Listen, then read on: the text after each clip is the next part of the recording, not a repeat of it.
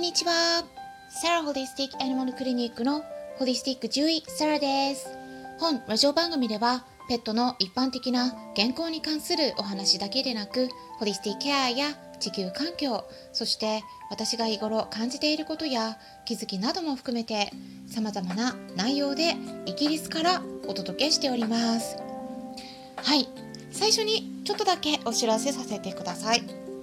1月23日土曜日の夜8時からは Zoom にてそして夜9時からはスタンデー FM にて音声のライブという形で無料のオンラインペットの健康相談会を開催します。イエーイということで。はい。ですね。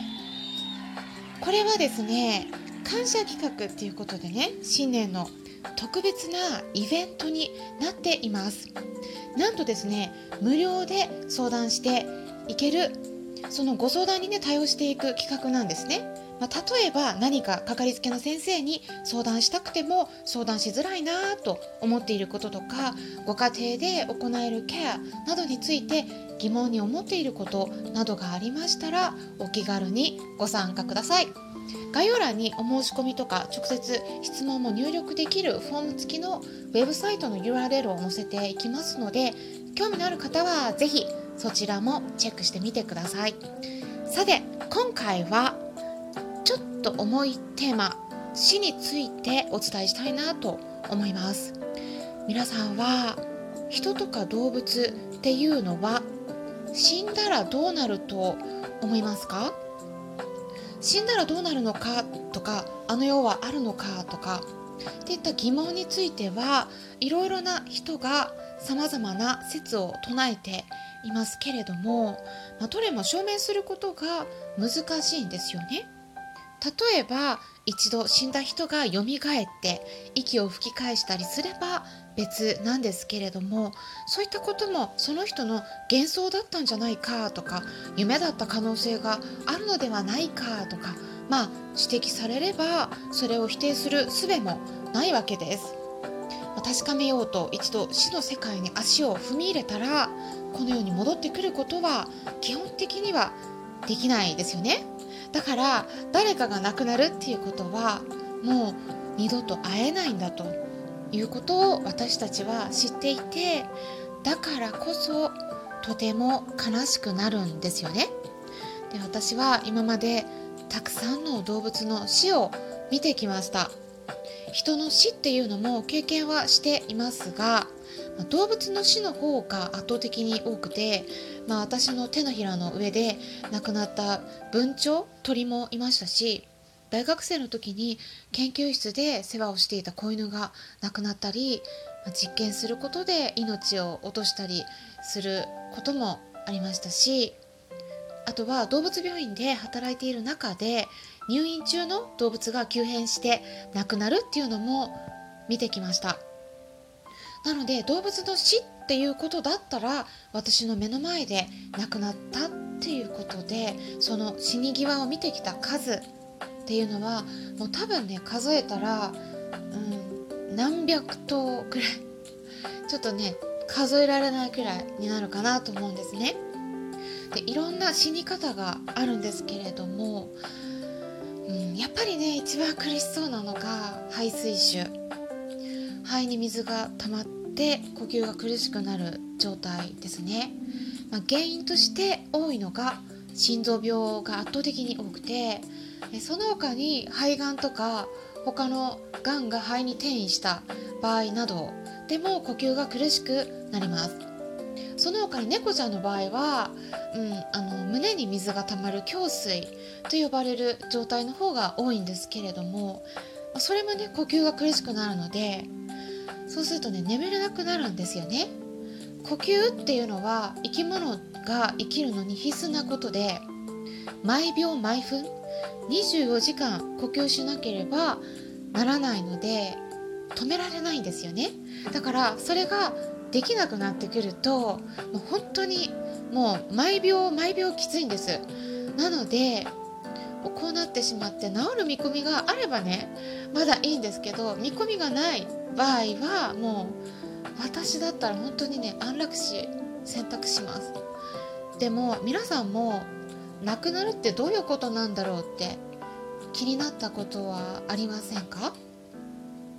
今全く病気と縁がないとしてもいつかは必ず誰にでも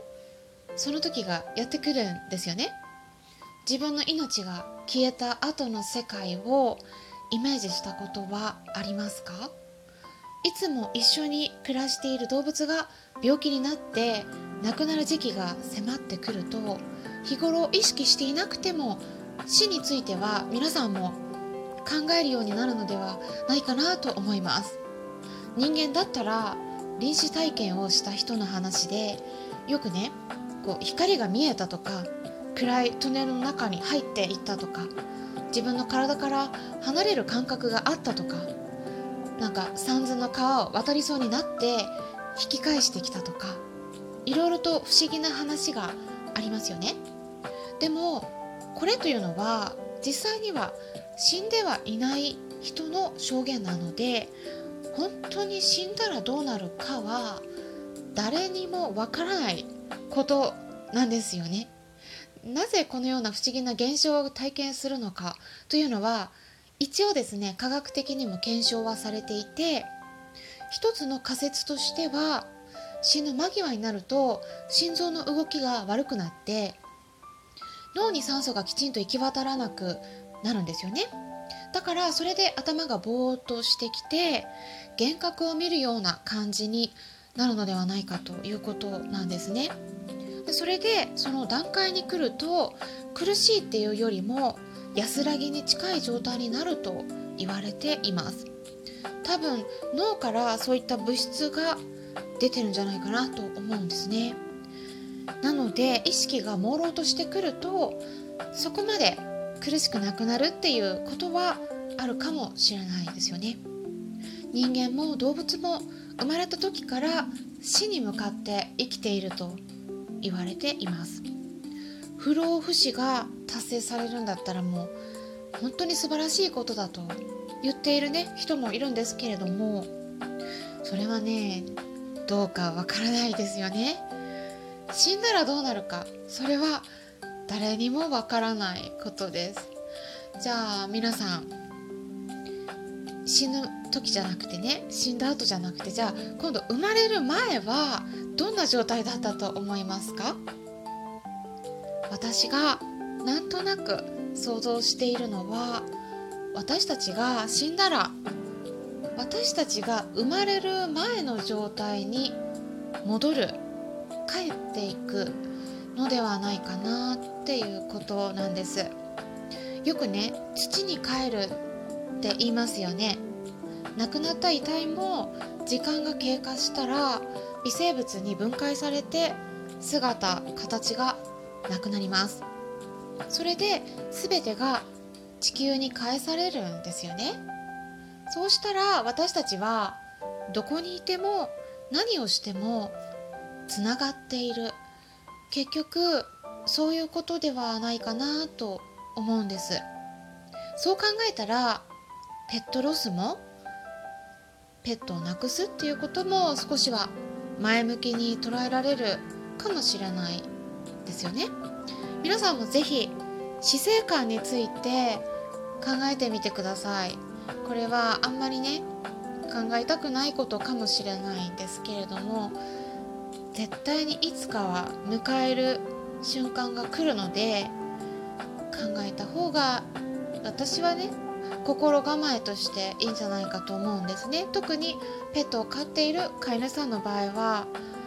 ペットの方がね先に亡くなりますからね大体は。動物の場合は心臓よりも呼吸の方が先に止まることが多いです。でもその後もねしばらくは音を聞いたりする脳の機能が残っている場合があるということがね人間の方で証明されてるんですね実は。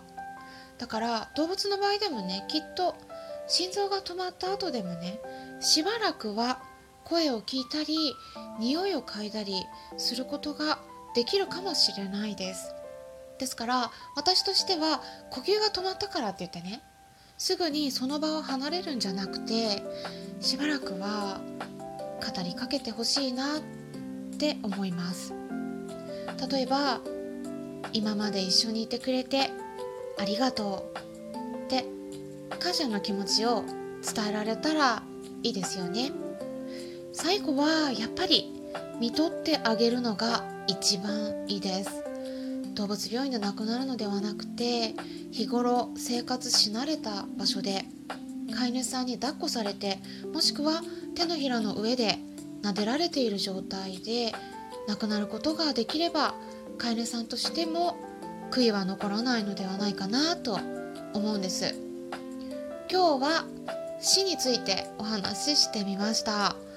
参考になったという方はよろしければいいねボタンのクリックとかフォローもしていただけたら嬉しいです。今回も最後まで聞いていただきありがとうございました。それではまたお会いしましょう。